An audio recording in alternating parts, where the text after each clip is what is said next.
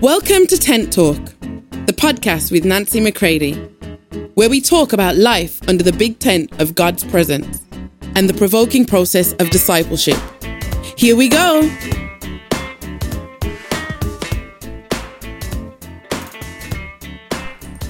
Hey, everybody, welcome to Tent Talk. This is Nancy McCready. Today's episode, entitled Options, will help you to begin to see if you've got a low grade fever of powerlessness, a low grade fever of still living like you're a victim and you don't have any options before you.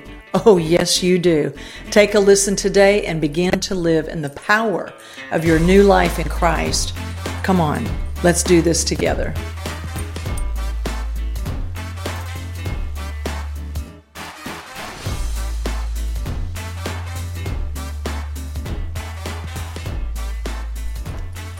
It never even dawned on me that I had options. This comes from page 21 of my book, From Trauma to Trust. Options oftentimes do not seem like a viable um, consideration, oftentimes when you have been victimized early in life. There's also another line in my book that says that many times people don't understand why someone doesn't report the abuse, doesn't tell about it, doesn't talk about it, doesn't call someone. But I make the statement that I bet every victim of abuse understands the dominating hush that comes over you. You see, when you live for extended periods of time in uh, a powerless atmosphere.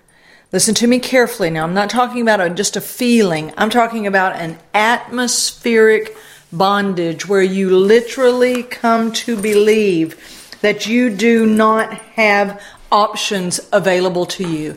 I'm just going to have to stick it out. I'm going to have to stay in this. There's no way out. I write in the book, there was a deep rut being built by a powerful voice that was gaining great sway over me during these childhood days. I heard it again and again.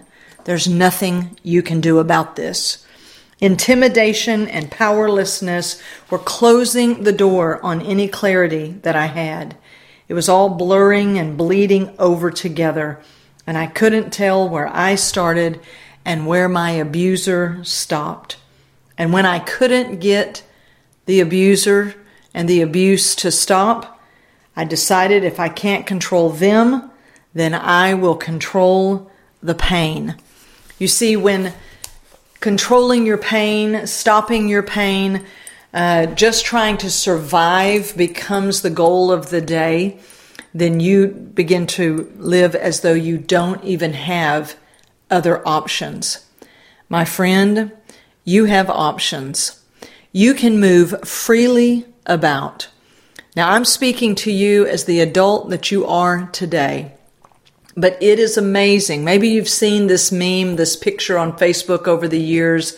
It has this big, large elephant, and its leg is tied to a plastic lawn chair, and yet the elephant just stays put and doesn't even realize that he's bigger and stronger than the lawn chair, and he stays put.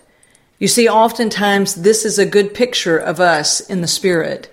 Is we literally believe we don't have options, that we're trapped, that we are stuck. There's nothing that we can do about it.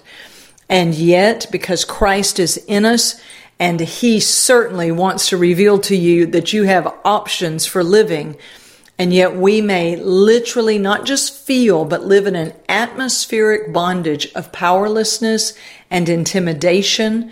And we don't think that we have any other way of living. For more information on Nancy, please visit nancymccready.com or follow her on social media at nbmccready. Here's another story. I've told it before, but it bears telling again. Once, when I was in my office, when I was an executive pastor a few years ago, uh, I wish I could say this was 30 years ago, but it's not. It was a few years ago, maybe within the last 10 to 15 years. And I didn't realize how much this stronghold of powerlessness was still operating in me, in my uh, very subtle, covert thinking. Um, and so I walked into my office one day, and the day previous, I'd had a late appointment, and they had pulled the chair uh, up to my desk, and we'd been strategizing on some things that we were going to do with the church. And so when we left at the end of the day, we just left the chair there. And so when I came in that next morning, I just walked around that chair, sat down at my desk, and proceeded to get on with work. Got up from my desk, walked around the chair, and continued on throughout my day. And so I just kept adapting to the chair. Now listen carefully. I was adapting to the chair where it was.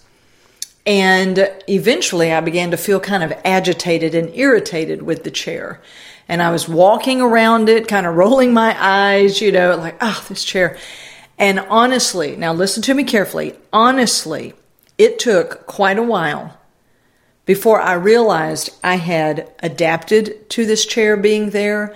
I began to resent that the chair was there, but it did not dawn on me to just move the chair back the few inches where it had been previously up against the wall so that I could walk freely to my desk. Now, I'm telling you, it did not dawn on me. And then one day, uh, this was a few days later, God began to speak to me and he said, Nancy, why don't you just move the chair? And this is when he began to show me how this atmospheric bondage of powerlessness was still operating in, in a very subtle, under the radar kind of way.